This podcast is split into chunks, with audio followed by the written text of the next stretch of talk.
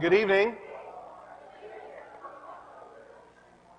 Welcome Wednesday evening chapel, the first Wednesday chapel of the 2007 winter trimester. Congratulate the person next to you for being in the place they should be.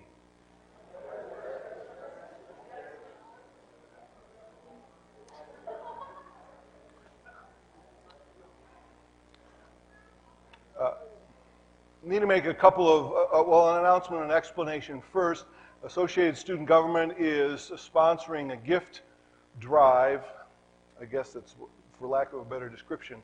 So out on the Christmas tree in the lobby, there are cards, and they and we want to be able to buy gifts for boys and girls for the um, members of the NBC family. So if you want to participate in that, um, right here's the tree and the and the envelopes are there.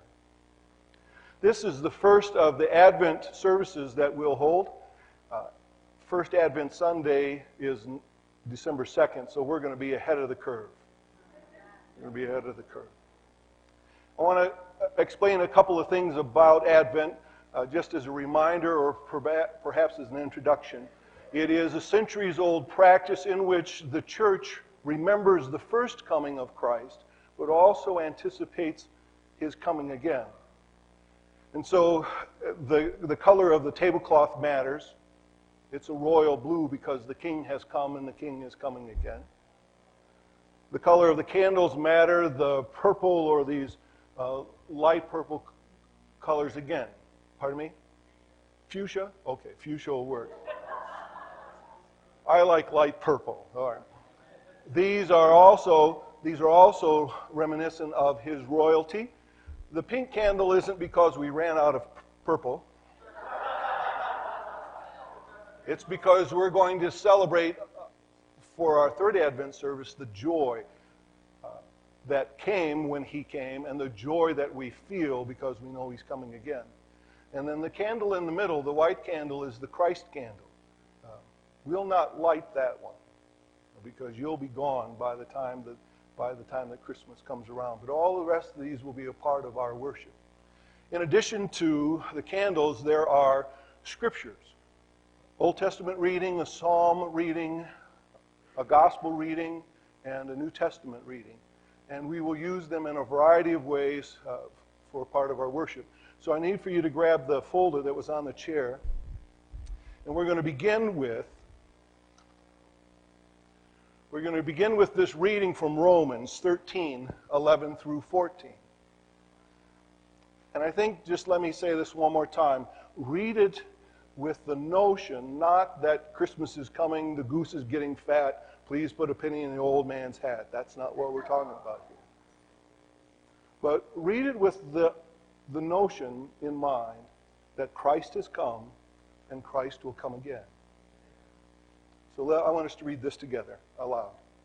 And do this, understanding the present time. The hour has come for you to wake up from your slumber, because our salvation is nearer now than when we first believed. The night is nearly over, the day is almost here. So let us put aside the deeds of darkness and put on the armor of light. Let us behave decently as in the daytime, not in orgies and drunkenness, not in sexual immorality and debauchery, not in dissension and jealousy. Rather, clothe yourselves with the Lord Jesus Christ and do not think about how to gratify the desires of the flesh. So, Advent is a time of contemplation and anticipation. We remember the time that he came first, and we look forward to the time that he'll come again. Amen? And so we're going to light this first candle to help remind us that because he came and because he's coming, he wants us to live for him. So that the candle will, that will be our symbol throughout. We recognize your presence, Jesus, and we thank you for it. We confess your coming and your coming again. We give you praise for it. Accept our concerns. Accept our petitions for our friends, for our family. Accept that as our act of worship. We trust you with those whom we love.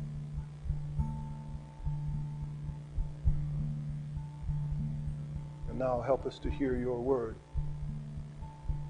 and help us to respond in a way that says, We believe you've come and that you're coming again. Jesus' name. Amen. May be seated.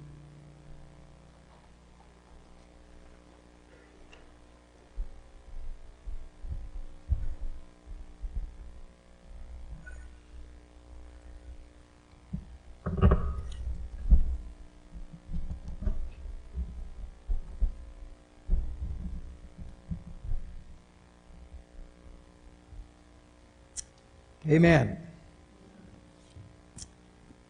So be, Lord. I invite you to turn with me tonight to the book of Isaiah, chapter 2.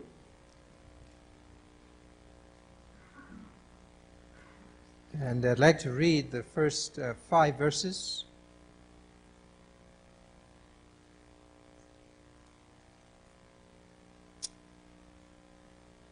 The word which Isaiah the son of Amos saw concerning Judah and Jerusalem. Now it will come about that in the last days the mountain of the house of the Lord will be established as the chief of the mountains and will be raised above the hills, and all the nations will stream to it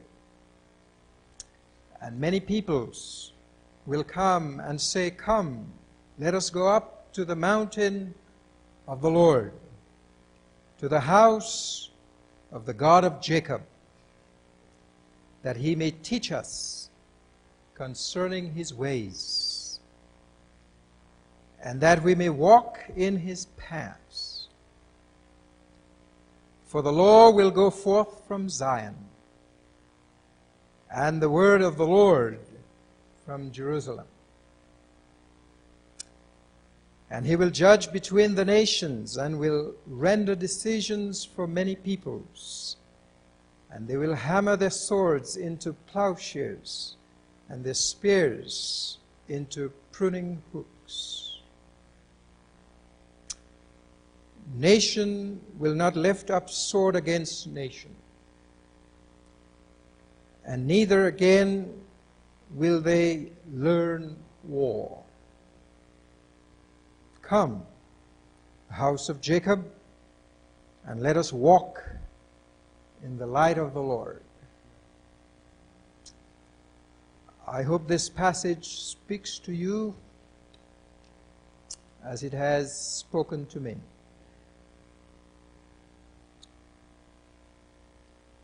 When Israel desired a king to be like other nations. They did not envision a future that would lead to centuries of bloodshed and war. Nothing faintly resembling justice and righteousness has been true of them. The lesson which never seemed to have reached their collective consciousness is that Zion's ultimate purpose has nothing to do with either Israel or Judah's nationalistic dreams. In chapter 1 of Isaiah, verses 28 through 31, we see a purging that took place where God cleansed them up, so to speak. Zion reflects neither the ambitions of Joshua nor those of David. In our text tonight, the prophet Isaiah saw a word from the Lord concerning Jerusalem and Judah. In fact, the, it opens up there in verse 1 the word which Isaiah the son of Amos saw concerning Judah. He saw a word, he had a vision. Tonight I want to call this a glorious vision. It is a vision of a city, as he said, built on a mountain, built, he calls it Zion. The dwelling place of God, where God lives, where God dwells. The prophet says this. It is prophetic, it's messianic. It is, I believe, the church. It is the advent of Christ, he sees, who dwells in his church. It is a glorious vision. It pertains to us. It is our time. We live in that vision that Isaiah saw from the Lord. It is a messianic word, a word that pertains to the Christian era. It is a word for the church, about the church. It is a word for today. Isaiah had a different view of Zion's destiny. All the prophets and poets of Israel knew that the important thing about Zion is her, is her reputation as the dwelling place of God. Allow me tonight to lift three aspects of this glorious vision of the city to our listening hearts tonight. The first is the attraction of the city. The attraction of the city. What makes the city attractive is that it will be redeemed. The people of God, God calls a people to himself and will redeem his people. The mountain of the Lord's house, that is Zion, will be elevated and exalted. We see that there in verse 2. Now it will come about that in the last days, the messianic age, the mountain of the house of the Lord will be established, and the chief of the mountains, and will be raised above all the hills, on the highest point of the city. In ancient Near East, the temples were usually built on the highest points of the city, whether it was a pagan deity or even Jehovah God, the temple honoring his name is built on the highest point of the city. Of course, tonight, as we look at this passage, the prophet is using metaphorical language, poetic language, to describe not a literal city or temple, but the people of God. God doesn't dwell in houses made with hands and stones and mortar. He dwells in his people. He is forming a people. It is attractive because this city, the people of God, will realize what Yahweh's purpose is, has, has always been throughout Israel's revealed tradition. We go back as far as Abraham and God, when God called him, he was called to be a blessing to all the nations of the earth. Genesis 12 3 that will be realized in this new city that God is building, the new people of God.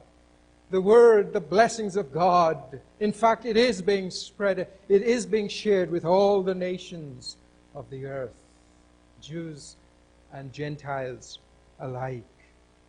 Israel was called to be a kingdom of priests. Exodus 19 5 and 6. But they had not succeeded in doing this. In this vision, God moves to take matters then into his own hands. His people will be his dwelling place, they will be his priests.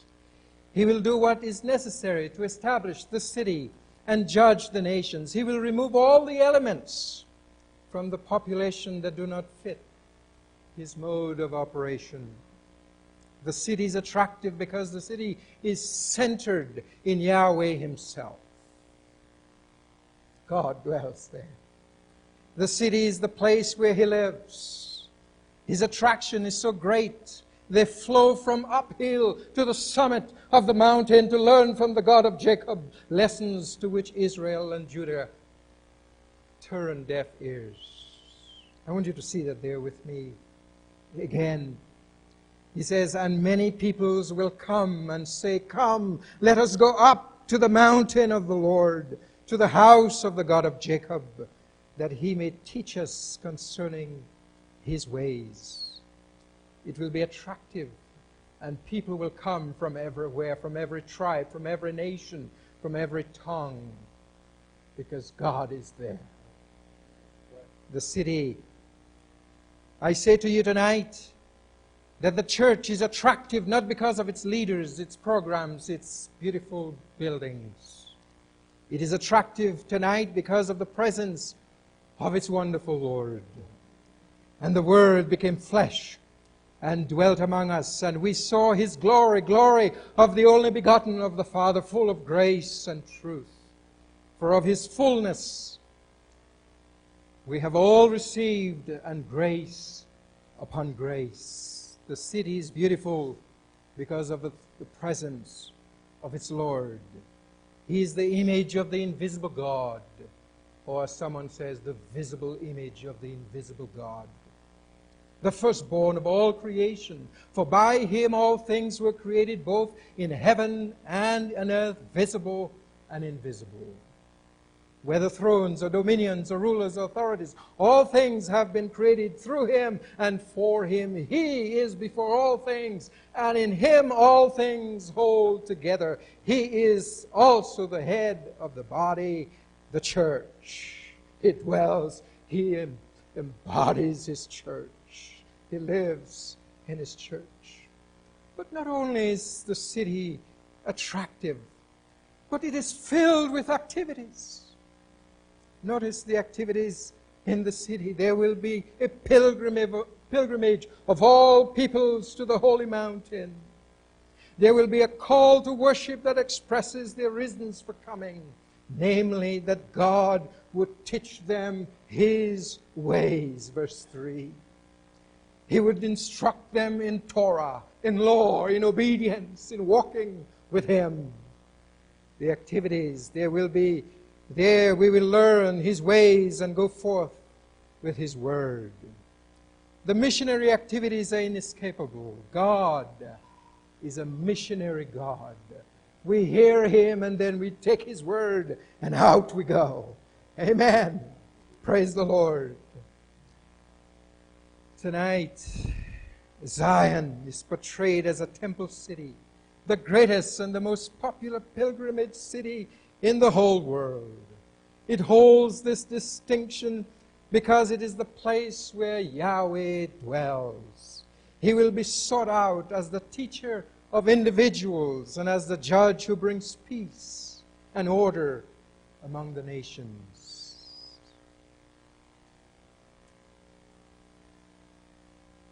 The activities will include God as judge, as we see in our passage here tonight. He will settle disputes between nations. They will turn their instruments of war into farming tools, inaugurating a permanent sign of peace. But not only among nations, but more directly in the lives of individuals. When Christ comes in, we make war no more. Amen. Praise God. So, in light of the activities that flow from the glorious vision of God's reign, there is a call to respond to this good news. And so, in this passage, in verse 5, there is not only the, the, the, the attraction of the city or the activities within it, but there is an appeal that comes forth from those who participate in the city, in God's kingdom. Verse 5 says, Come, come, house of Jacob, and let us walk in the light of the Lord. Come, come, church of the living God, let us walk in the light of the Lord. This grand and glorious vision is for us today. The last days began when God in Christ came and the announcement of good news echoed from the Judean hills. The sign was a baby wrapped in swaddling cloth. The sign was the middle cross on a hill called Mount Calvary. The sign was the empty tomb. The sign was the sound of mighty rushing wind in the upper room on the day of Pentecost. The appeal is truly a call to worship in the presence of Christ. Come and let us walk in the light. But you may wonder, in an era of military conflict and nationalism and international mistrust, simply to write off such an announcement as Isaiah makes in this vision as unrealistic or as applying only to an era, only beyond history, not within it. It's probably unrealistic to expect peace among nations in a time when there are conflicts all over the world. Should we then just capitulate to such harsh realities that there are no signs of peace anywhere, and yet the prophet has a vision where nations will put their weapons to better use, making them farming tools? But this text tonight, like so much of the Bible, con- confronts our resignation with the assurance that God will one day reign and that he will reign in peace. Tonight, even as we speak, leaders of several of the Middle East countries are gathered around close by Washington tonight, trying to get the peace talks back on track between Israel and the Palestinians. I am here to tell you tonight that this passage brings home to all who hear it the power of expectation. And it kindles hope. Whether those who are at peace tables tonight will ever come to a solution for the Middle East, the God who has given Isaiah this vision will fulfill his promise. This passage is such clear and evocative poetry, is content to uh, is its content so significant, perhaps it should simply speak for itself as we read it tonight. It is indeed a glorious vision of the redeemed people of God. It is attractive, active, and its appeal is a call to worship. The angels sang this glorious vision, echoing over the Judean hills a melody so pure and so sweet. Peace on earth and goodwill.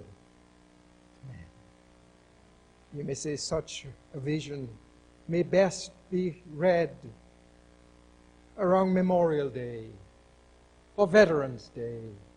Or maybe standing before the Vietnam Memorial, you might read such a passage that echoes the hope for peace, where weapons will be placed down and turned into agricultural tools. But may I say to you tonight, the best place to read this is not on Memorial Day or Veterans Day, but on Christmas Day. It will be an attractive city, filled with the activities where God Himself will be the tutor and teacher of Torah and the appeal goes out to you and I tonight. Come. Let's walk in the light.